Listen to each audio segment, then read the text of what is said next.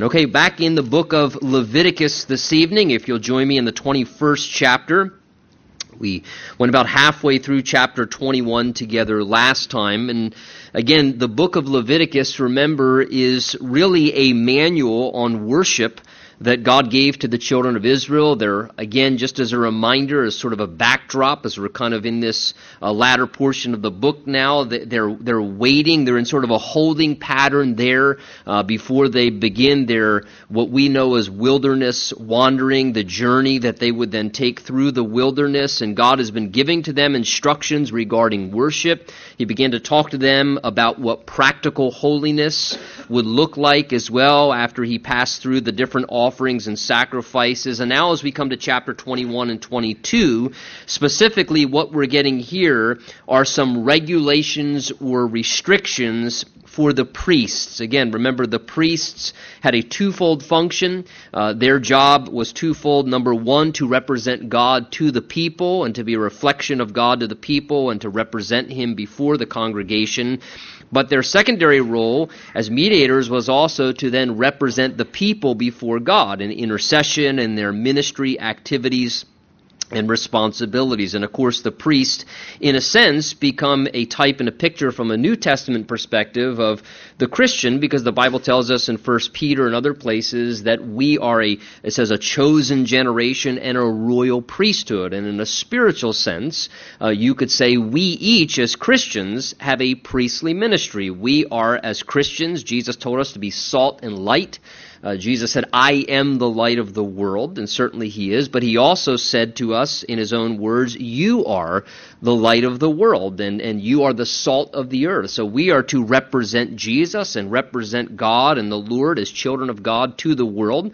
So we represent God to the world by our actions, reflecting who God is. We should represent him well. And we also, in a twofold ministry, in a sense, stand uh, in the gap for people before the Lord and intercede for them in prayer and for their salvation and seek to share the Word of God with them to help facilitate them coming into a relationship with the Lord. So, certainly, as we look at some of these things, we can take lessons and principles uh, to ourselves as well. Now, again, chapter 21, as we said, deals with some regulations and restrictions for the priests uh, of the tribe of Levi, uh, showing how they were to conduct themselves among the people. And specifically, two primary regulations or restrictions we see in this chapter here. We looked at uh, the first half of it last week. Uh, first of all, how they were to handle death and second of all, uh, how they were to select a wife, the priests were.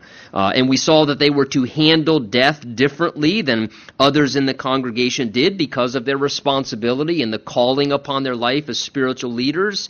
Um, they were to handle the death process differently. They were to grieve, but they were to grieve in a different way. And of course, we said how this was reflective of how, as Christians, when we experience death, it's no less painful. We grieve, it breaks our hearts, it's proper to grieve. You know, I don't buy into the hyper spiritual mentality that Christians shouldn't grieve and shouldn't mourn and go through that process. Look, God created tear ducts. The grief process is real. Jesus wept at the funeral of Lazarus. And again, and he was going to raise Lazarus back from the dead.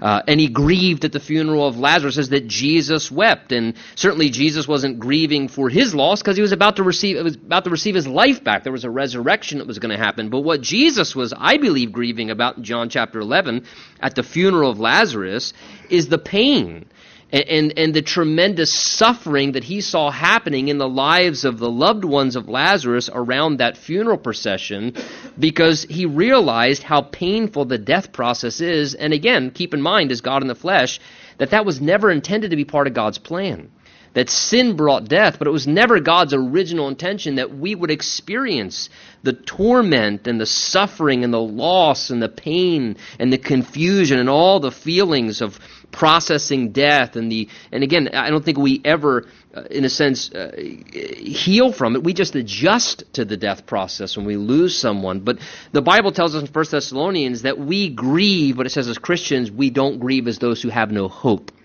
In other words as Christians, as priests, in a sense like these priests in the Old Testament, we grieve differently.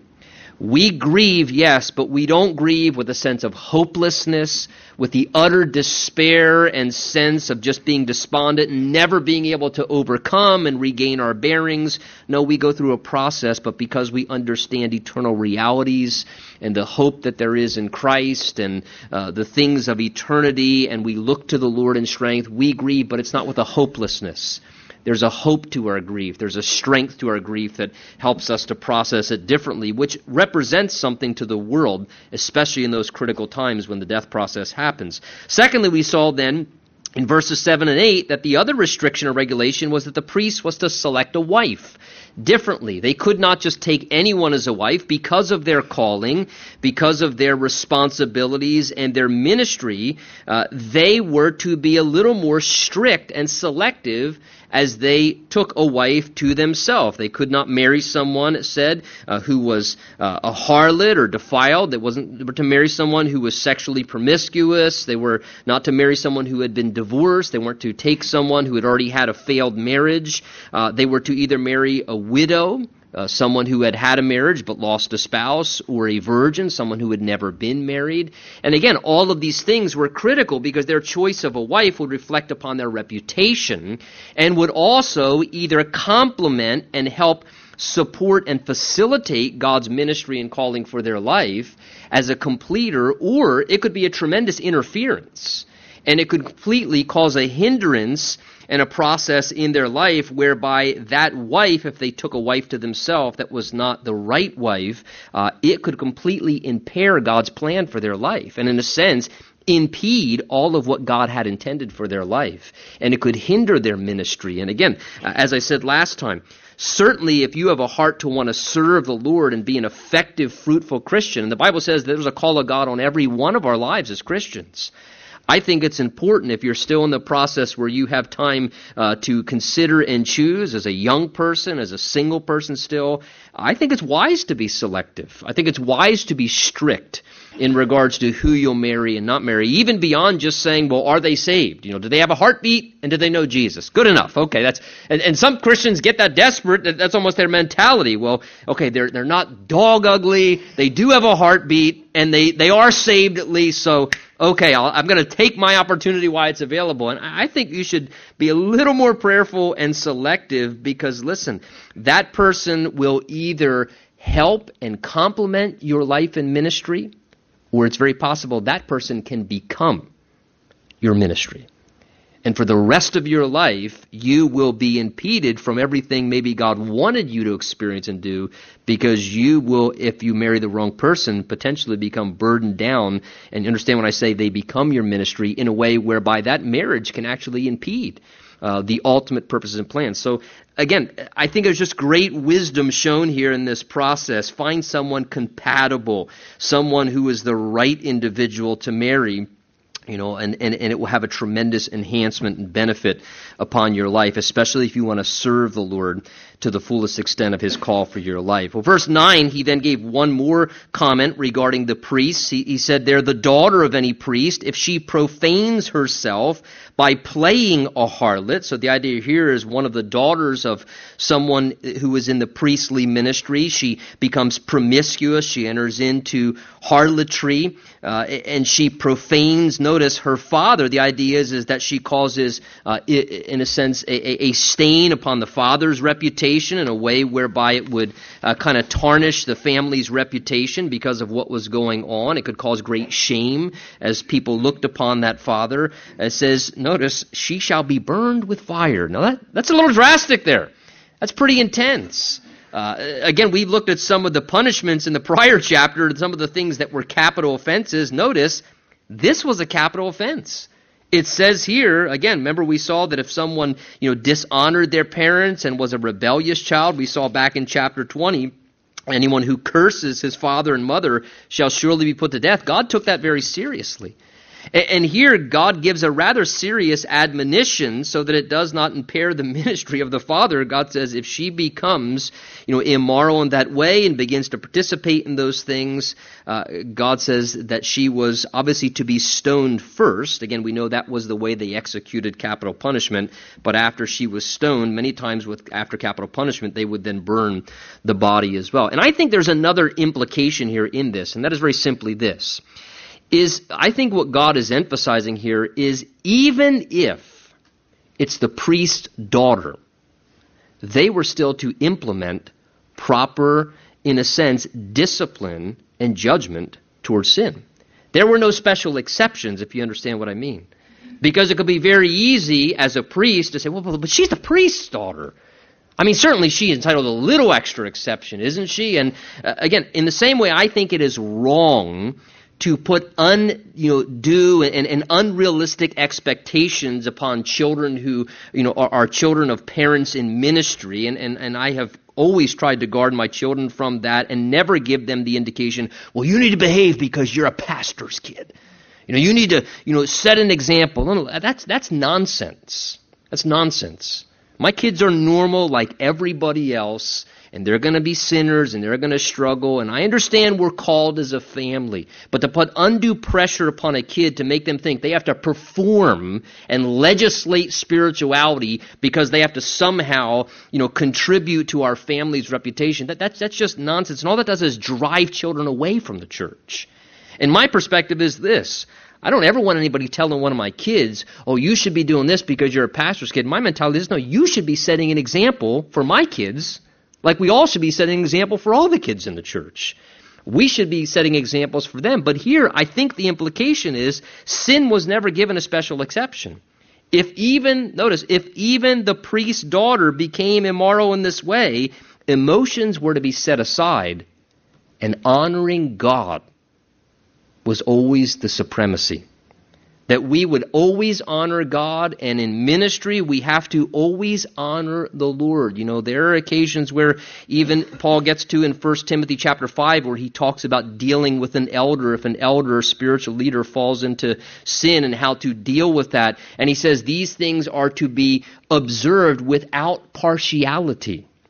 Because he's sometimes in relationships, when there are emotions and relationships and bonds that get formed, in the same way, let's say with an elder or an assistant pastor or a senior pastor, and then sin or inappropriate behavior or some disqualifying purpose for ministry begins to happen, the mistake that often transpires, and I have seen this play itself out, is people esteem emotions and relationships and commitments, which are not wrong things, over honoring God and over doing what is right in the sight of the Lord.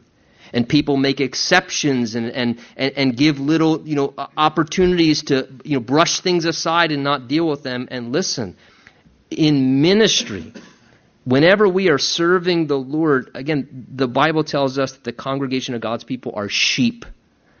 And he's the great shepherd. And, and those of us who serve the Lord, and this day it was, you know, priests who would shepherd the people. A shepherd's primary concern must be what is best for the welfare of the sheep.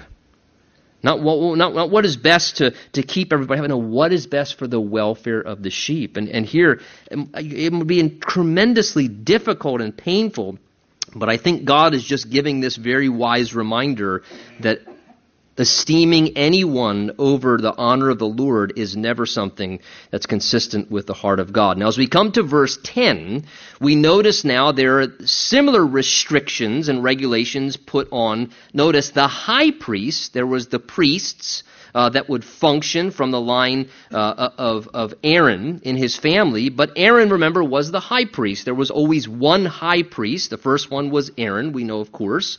Uh, and the high priest had additional responsibilities because of a somewhat higher position in leadership. And we're going to see the standards for the high priest as the supreme spiritual leader among the people of God's congregation were even more strict.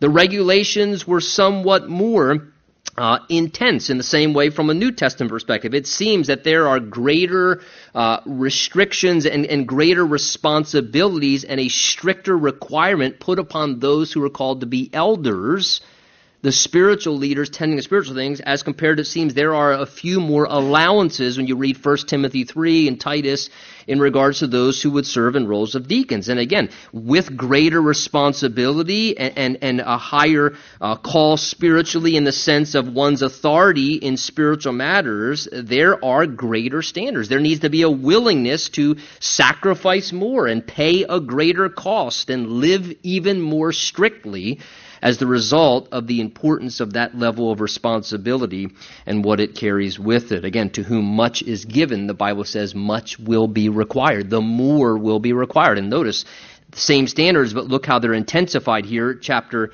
uh, 21, verse 10 says, He who is the high priest among his brethren, on whose head the anointing oil was poured, and who's consecrated to wear the garments, he shall not uncover his head, nor tear his clothes. The idea here is in the midst of grief now again, a response to death.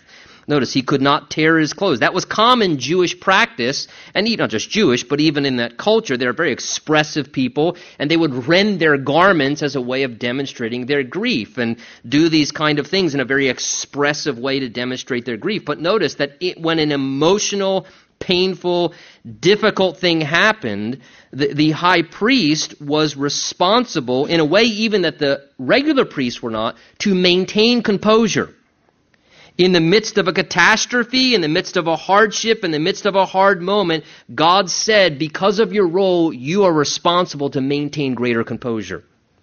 You can't rip your garments like everyone else. You need to stay under control of the Spirit and maintain composure. And again, why? Because Jesus never freaks out. Again, the high priest is a picture of Jesus ultimately. Jesus never loses control. No matter what happens, Jesus is in control. He's composed. And here, uh, the, the high priest was not given the freedom to do things in some ways that others were. Notice it goes on, some of the restrictions. Verse 11 Nor shall he go near any dead body, nor defile himself for his father or mother, nor how shall he go out of the sanctuary, verse 12, nor profane the sanctuary of his God, for the consecration of the anointing oil of his God is upon him I am the Lord. So again, with the priests, remember, they could not have contact with a dead body when somebody died. They couldn't carry the corpse. They couldn't be near a dead corpse because that would render them ceremonially unclean for a time. But God did give the exception. Remember chapter 21 verse 2 and 3. He said, however, if it's an immediate relative, a father, a mother, then God granted an exception to the priest in that situation. They couldn't grieve like others, but when it was a close relative, they could be involved. They could embrace the loved one who had died or be involved in that sense. God granted them that exception. Notice, no such exception is given to the high priest. Do you see that here in our verses? The high priest, it says, because of his greater role of responsibility, it was a more stringent regulation he shall not go near any dead body, nor defile himself, make himself ceremonially unclean, where he could not then do his ministry responsibilities or be in the tabernacle or temple. Notice, not even for his father or mother. There was a greater cost, a greater sacrifice. Nor shall he go out of the sanctuary. The idea is that he couldn't leave the sanctuary to go attend the funeral if his responsibility was in the sanctuary, that the things of God had to take precedence and have a higher responsibility in his life. His obedience to that important calling superseded his own affections. It had to supersede even emotions and, and everyday common experiences. Again, doesn't mean that he couldn't grieve. It just says he couldn't have contact with the bodies. And he does again, please understand, God's not discompassionate in this. It doesn't mean that he couldn't mourn and go through the grief process. God's not asking something unrealistic.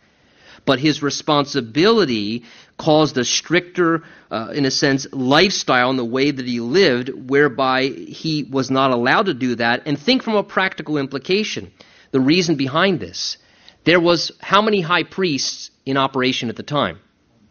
One. There were multiple priests, right? But only one high priest. So if the high priest had contact at any point in time in his life, even for his mother and father, or someone that's an immediate close relative, and he becomes defiled, he's ceremonially unclean, what happens? he can't perform his ministry. So now the high priest is benched. There's nobody operating in the ministry of the high priest.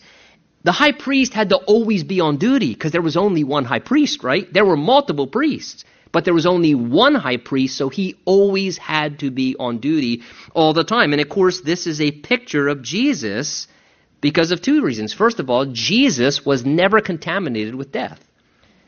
Jesus Jesus' life the Bible says he abolished death. Jesus was never defiled by the death process. He overcame the death process, just like this. And in the same way, Jesus is always on duty. Again, the high priest is a picture of our great high priest, Jesus Christ. And Jesus is never off duty. Nothing ever knocks Jesus out of operation, Jesus always lives to make intercession for us. So just like that high priest, they always had to be on duty. Jesus, he's always available. He's always on duty. He's always interceding for us with the Father. He's always available to minister and to help us in any way. And it pictures the very life of Christ, our great high priest, this very restriction on the high priest. Verse 13, we notice again the regulation on who he could marry, and he shall take a wife in her virginity. Notice again, more strict.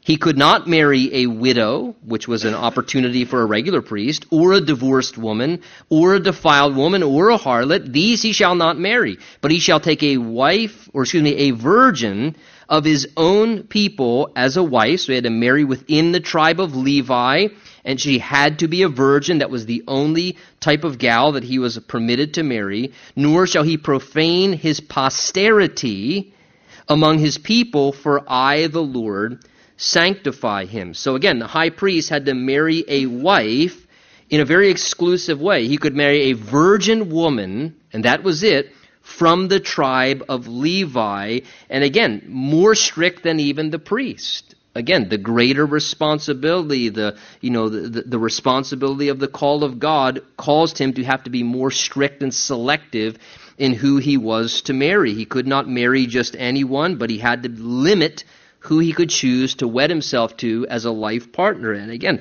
uh, keep in mind think of his calling it was necessary that there be a, properly, you know, uh, arranged wife that I think, again, a virgin woman, a wife that only knew dedication to him alone. A wife that only knew that, hey, this is the only man that I ever will and ever want to and ever know being dedicated to in such a way that she would what? Become very supportive. She'd be very loyal. There's something very beautiful about, you know, when a virgin gal gives herself to one man and she's only ever known one man. And there's a tremendous bonding, there's a tremendous dedication. And understand, this was critical because he had a very critical, important calling in ministry. So God knows the value of how important the wife and her supportive role is to stand beside someone. Again, I've said so many times before, you know, as I envision my ministry responsibility and, and the wife that God gave to me that I know was hand selected for me and that was important that God arranged for me. I look at Trish and I's, you know, ministry calling. It's like I'm the tree and she's the root system underneath the ground. In other words, you don't see the root system. But if you don't got a strong root system, when the wind blows or things come, trust me when I tell you, I don't care how good looking and strong that tree looks above the surface, that thing's going to fall over. It's not going to stand. And see, in a sense, I picture our marriage and our ministry in that way. Yes, my responsibility is I'm the one that's above the surface. I'm the one that's bearing the brunt of things. I'm the one that's visual. I'm the tree stump dumbbell that stands up here behind a wooden piece of pulpit on Sunday morning that people see. But there's a whole other part of the ministry. There's, there's a root system, the things that happen that are unseen, which are the, the, the prayer and the intercession that sustain me and sustain the marriage and sustain the ministry and that provide support and encouragement and, and convinces me after every Sunday morning to not commit suicide and try one more week and all those important things that are valuable and critical. And this is why it's so important to be able to have again, that right relationship. And again, he had to marry a virgin woman from the tribe of Levi. Keep in mind practically as well that high priest, so that it could be 100% accurately proven that his son was genetically of the proper line and the proper family lineage. See, if he married a woman who had had any other encounters with any other man, divorced, widowed, defiled, a, a, a prostitute, prior sexual relations, there could always be that questionable component. How do we really know that your son is 100% your son and of the tribe of Levi and the family of Aaron? And again, because this was critical to the next high priest. So marrying that virgin woman would ensure that this was his child, and there was no way to uh, jeopardize that or make it questionable. And again, the high priest, he takes a virgin bride. Do you see a picture in that with Jesus? Our great high priest, our great high priest Jesus, he's taken to himself a virgin bride. The Bible says that you and I are the bride of Christ. Paul says to the Corinthians, I've espoused you to like a chaste virgin to Christ. We are that virgin bride that Jesus, our great high priest, takes to himself. And so this becomes again a portrayal and a picture of that very thing. Verse 16 says, And the Lord then spoke to Moses, saying, Speak to Aaron saying to him, No man of your descendants, so here's another restriction or regulation for the priests in general now. No man of your descendants in succeeding generations who has any defect may approach to offer the bread of his God. The idea is offerings unto the Lord. For any man who has a defect shall not approach a man blind or lame, or who has a marred face, or any limb too long, a man who has a broken foot or a broken hand, or is a hunchback or a dwarf, a man who has a defect in his eye, or eczema, or a scab that is some type of a skin infection, or is a eunuch. No man of the descendants of Aaron, the priest, who has a defect shall come near to offer the offerings made by fire to the Lord. And the idea is to be able to present offerings at the altar. Doesn't mean that they couldn't do other things in their priestly function. Doesn't say they couldn't teach. The idea here is that they could not offer the offerings. They were restricted from doing that if they had some type of a physical defect or deformity. He has a defect, he shall not come near to offer the bread of his God. Notice, again, it's not that they were inferior. It's not that God was being discompassionate. Verse 22, notice, he could still eat the bread of his God, so he could still receive uh, the compensation that uh, you know sustained the priests that they took of the food that was set aside for them. He may eat the bread of his God, both the most holy and the holy. Only he shall not go near the veil or approach the altar because he has a defect, lest he profane my sanctuaries. For I, the Lord, sanctify them. And Moses told it to Aaron and to his sons and to all the children of Israel. So again, we saw in the same way that the sacrifices, remember, could not have defects or blemishes. We also see here that those who offered them had to be perfectly fit and could not have blemishes or defects. It was one of God's established requirements. They had to be vessels of complete honor without defects or blemishes. So they had any type of a physical deformity uh, that disqualified them for that particular role to serve in that way. And again, keep in mind, these things are portrayals and pictures of Christ. In the same way, the Bible tells us as our priest that Jesus has no defects. Jesus is sinless. He's pure. There's no limitations in Jesus. Again, they could not be blind. Well, the Bible says, again, everything is laid naked and bare before the eyes of the Lord to whom we must give account. Again, there's nothing Jesus is blind to as the great high priest. Jesus sees everything. Uh, there was no problem with weakness or you know limitations because of physical defects. Look, Jesus has no limitations. His arm's not short. His hand's not too weak. It's, there's no limitations or defects in Jesus' ministry. His ministry is perfect.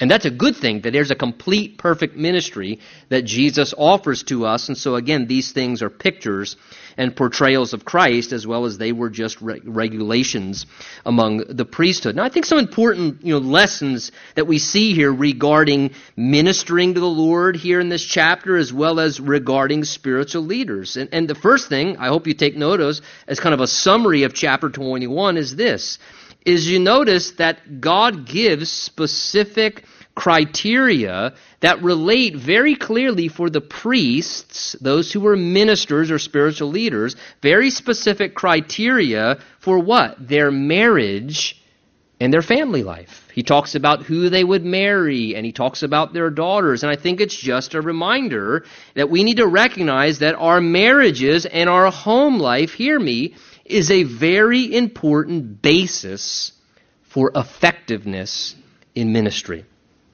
Now, again, please understand, by no means is the Bible saying that, that there needs to be perfection in regards to serving the Lord, because the truth of the matter is, who can deliver on that?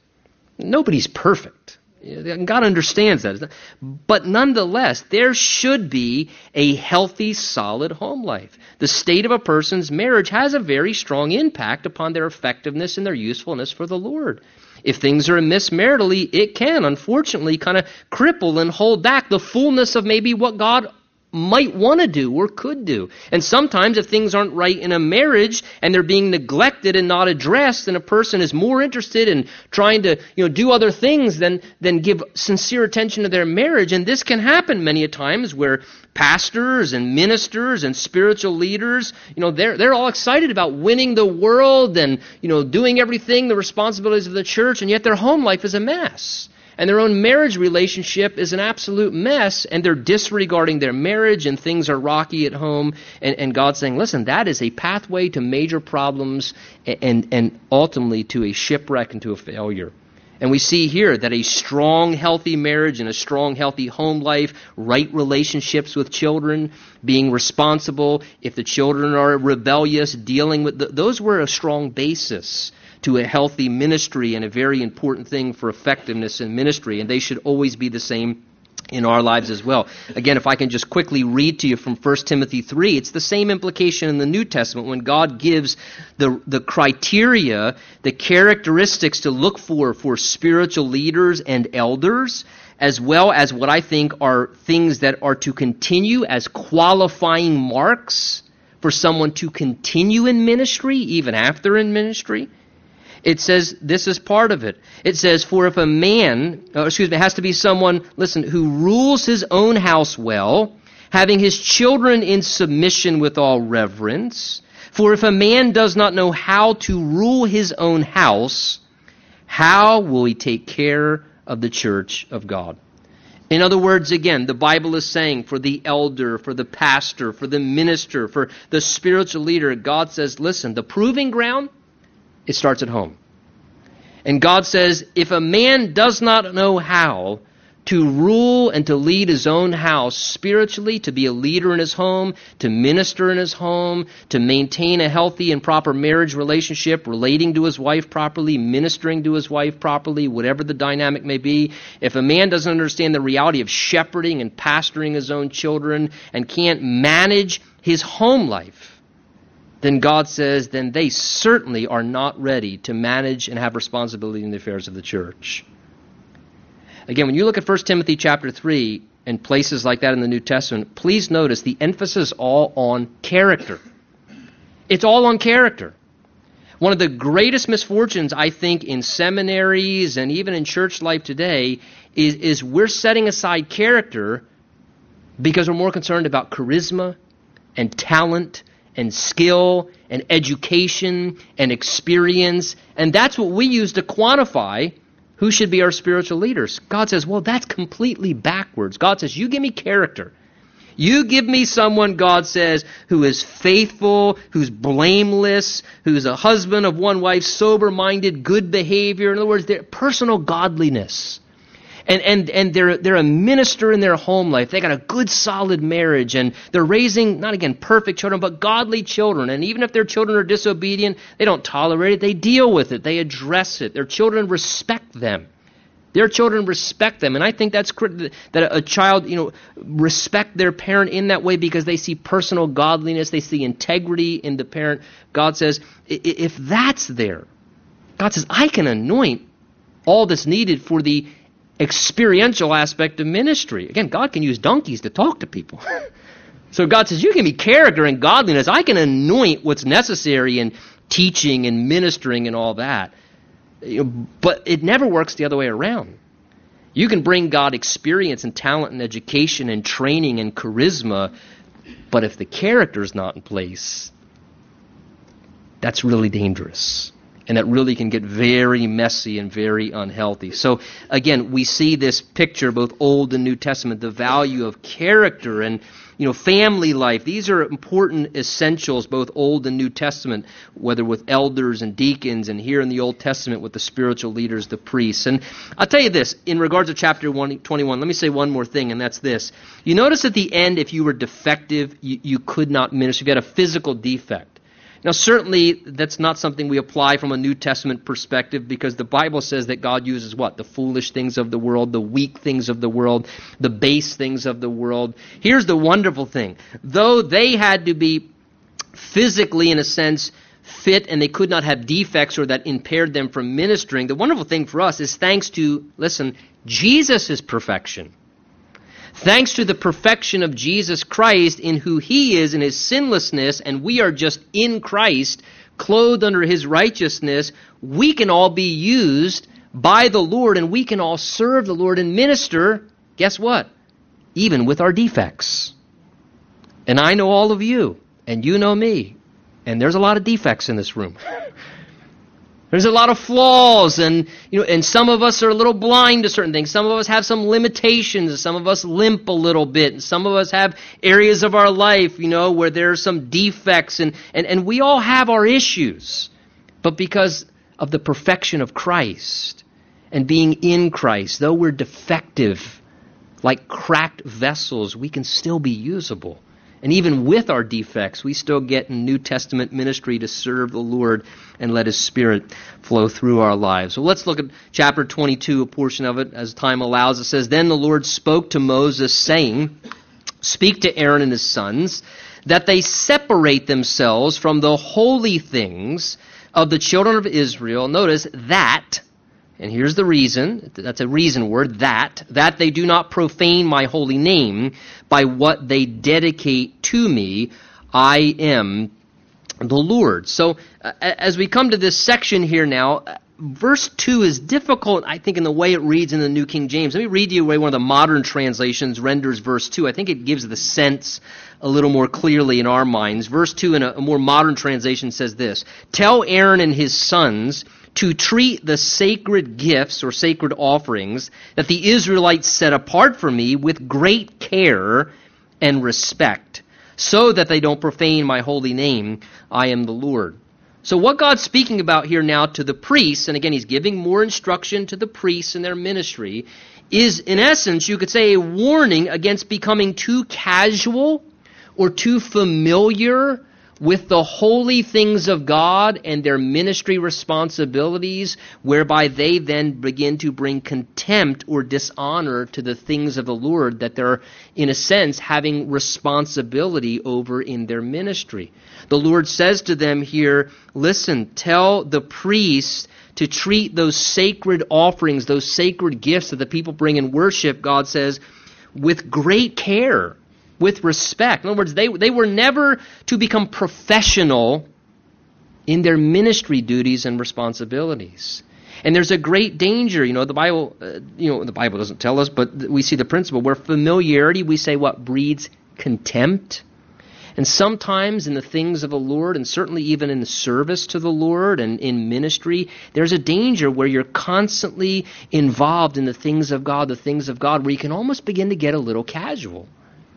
And listen, I love a casual environment, but our hearts should never get casual. We should always remain reverent.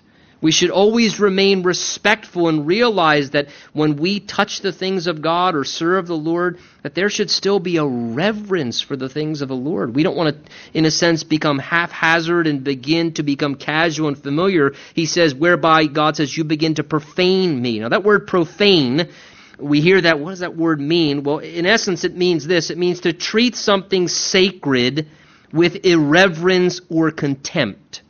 To treat something sacred with irreverence or contempt. So God is saying, be careful.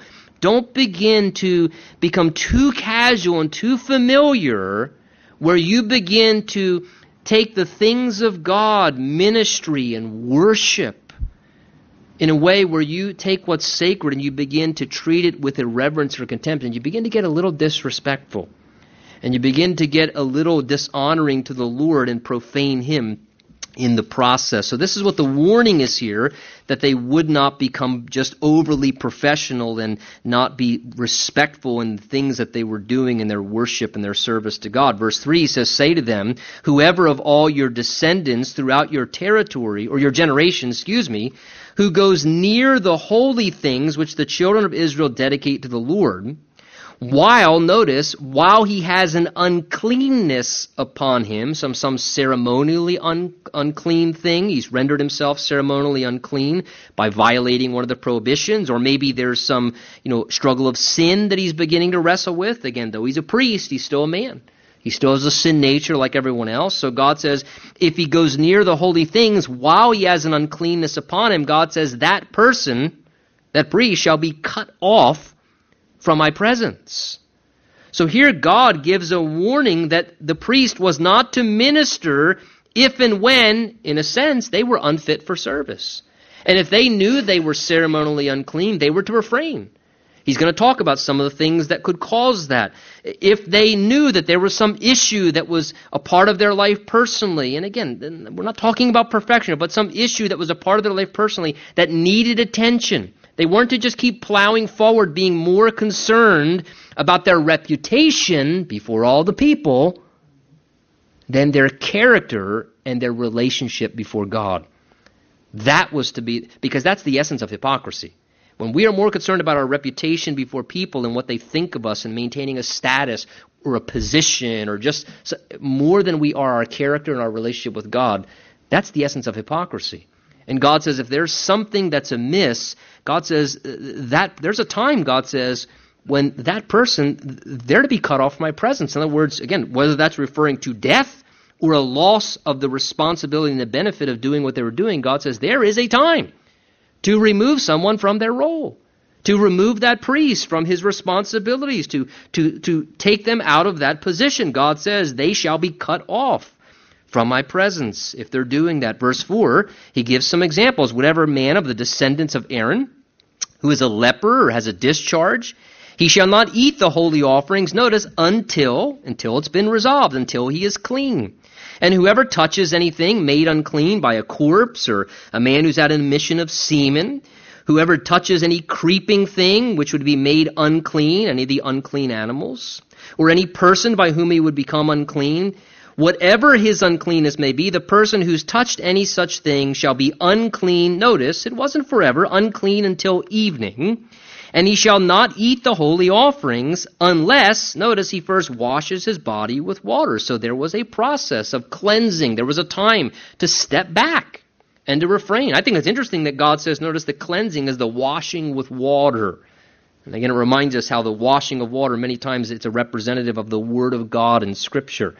And that is the resolution when there's something that's not right in anyone's heart or life, is, is to resort to the Word of God, to let the Word of God wash over us personally and deal with our own life. And it says, verse 7, that then when the sun goes down, and keep in mind on the Jews' calendar and their way of measuring time, that was the beginning of the day when the sun went down, that was the beginning of their day, kind of different than the way that we view it. So the idea is when the sun goes down, he shall then be clean after a, a 24 hour period and then a washing. And afterward, he shall then eat the holy offerings because it is his food. So the idea here is at the start of a new day, he could then enter back into his ministry and begin to engage if he had become ceremonially unclean by some of the things that were mentioned here in our verses. And I think this is just a beautiful reminder, too, of just the grace of God and His mercy, showing that God's not looking for perfection, as I said, because nobody can deliver that whatsoever.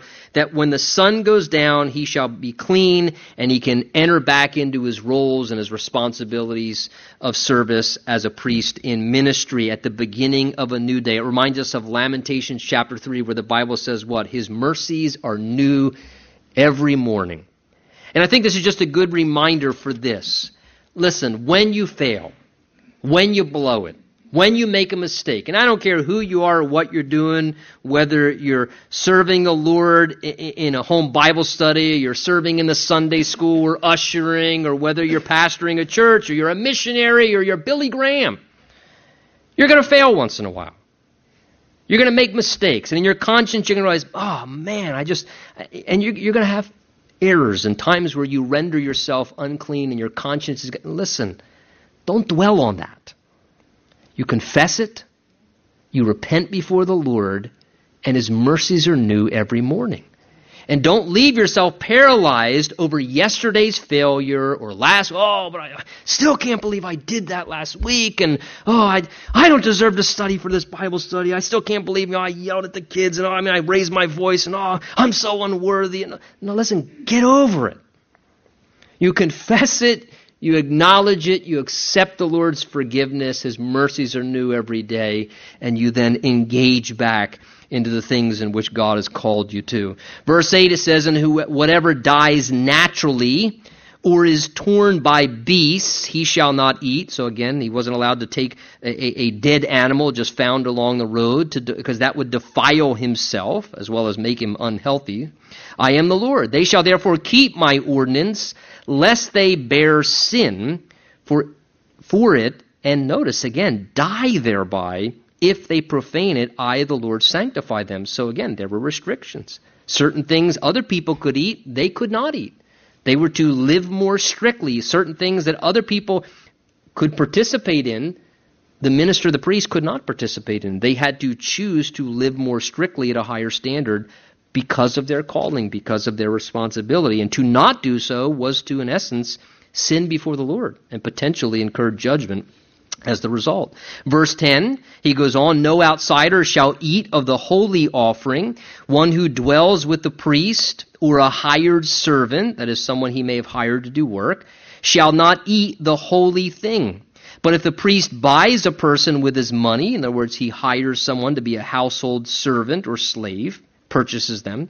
He may eat it, and one who is born in his house may eat his food. If the priest's daughter is married to an outsider, she's entered into a new family relationship. She marries maybe outside the tribe of Levi, and she's now living in a new relationship.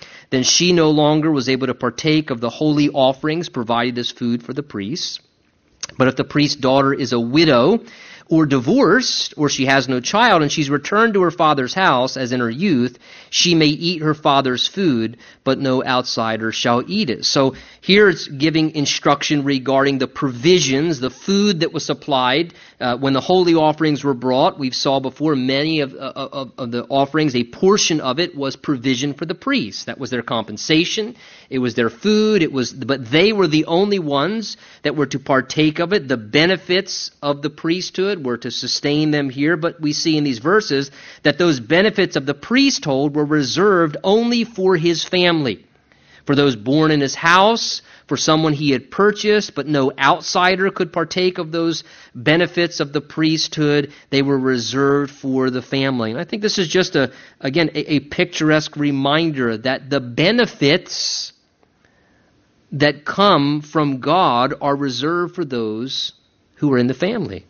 Again, only those who are part of the family could take from the benefits of the priesthood. Outsiders could not partake of the benefits. They were exclusively reserved for those within the family of the priesthood. And in the same way, there are certain benefits spiritually that are reserved for the family of God, for those born into the family of God and those who are a part of the family of God. And they're not intended for outsiders.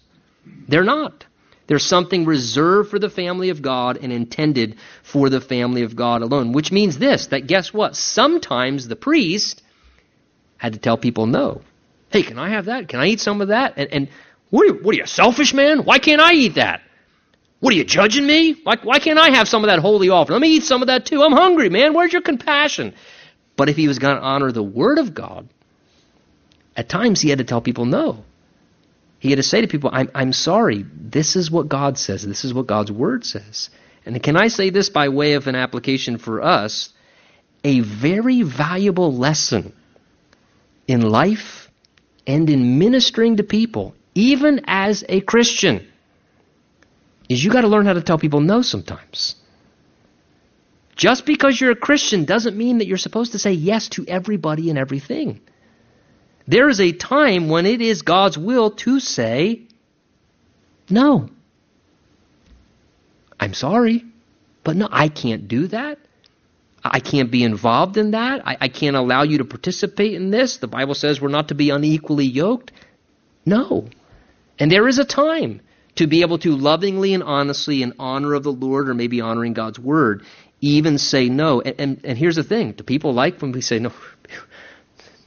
People don't like to be said no to.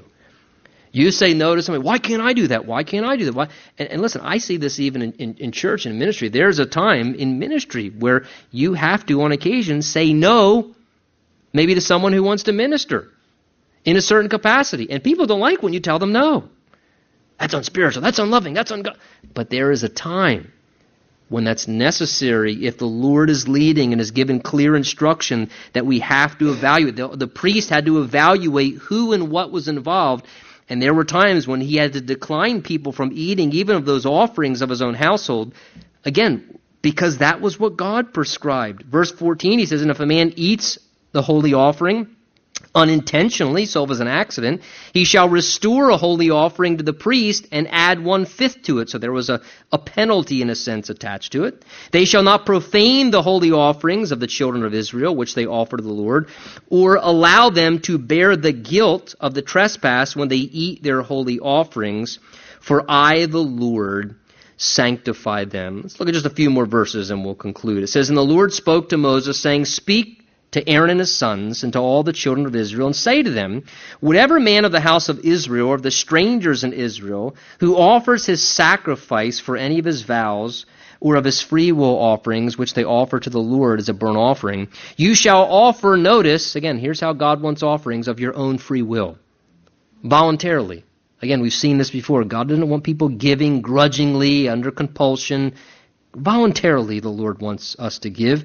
And it shall be a male without blemish from the cattle, from the sheep, the goats. Whatever has a defect you shall not offer, it shall not be acceptable on your behalf.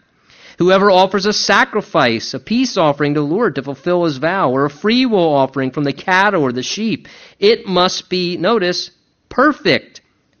To be accepted, there shall be no defect in it. Now, we're going to conclude here this evening, but, but I wanted to draw this to your attention because I think it's a great place to close. Notice, when the offerings were brought, again we see this reemphasized, without blemish, without defect. It says they had to be perfect. Why? Because if they had blemishes and defects, they were not acceptable and they needed to be perfect in order to be accepted. Again, first of all, why? Because these things portray Christ. Jesus is the perfect Lamb of God without spot or blemish. He's sinless. Jesus was inherently, uh, you know, uh, born sinless. He never incurred any sin. He never committed any sin. So there was no blemishes or defects in Jesus' entire life. He was the sinless sacrifice, and that's why he's the Lamb of God who can take away the sin of the world. And listen, that's why, that's why the wonderful thing is, is we are acceptable unto the Lord. We're acceptable unto the Lord not because we come before the Lord perfect. We're acceptable as worshipers because of the sacrifice of Jesus Christ. When a sacrifice was brought to the temple, they never examined the worshiper, they examined the sacrifice. It was evident the worshiper was already sinful. That's why he's bringing a sacrifice. So listen, when you come before the Lord, to be acceptable before the Lord is not to come before the Lord in your own perfections, your own righteousness. That's the wrong idea. But to come before the Lord and realize, Lord, please don't examine me as the worshiper, but the sacrifice, Jesus.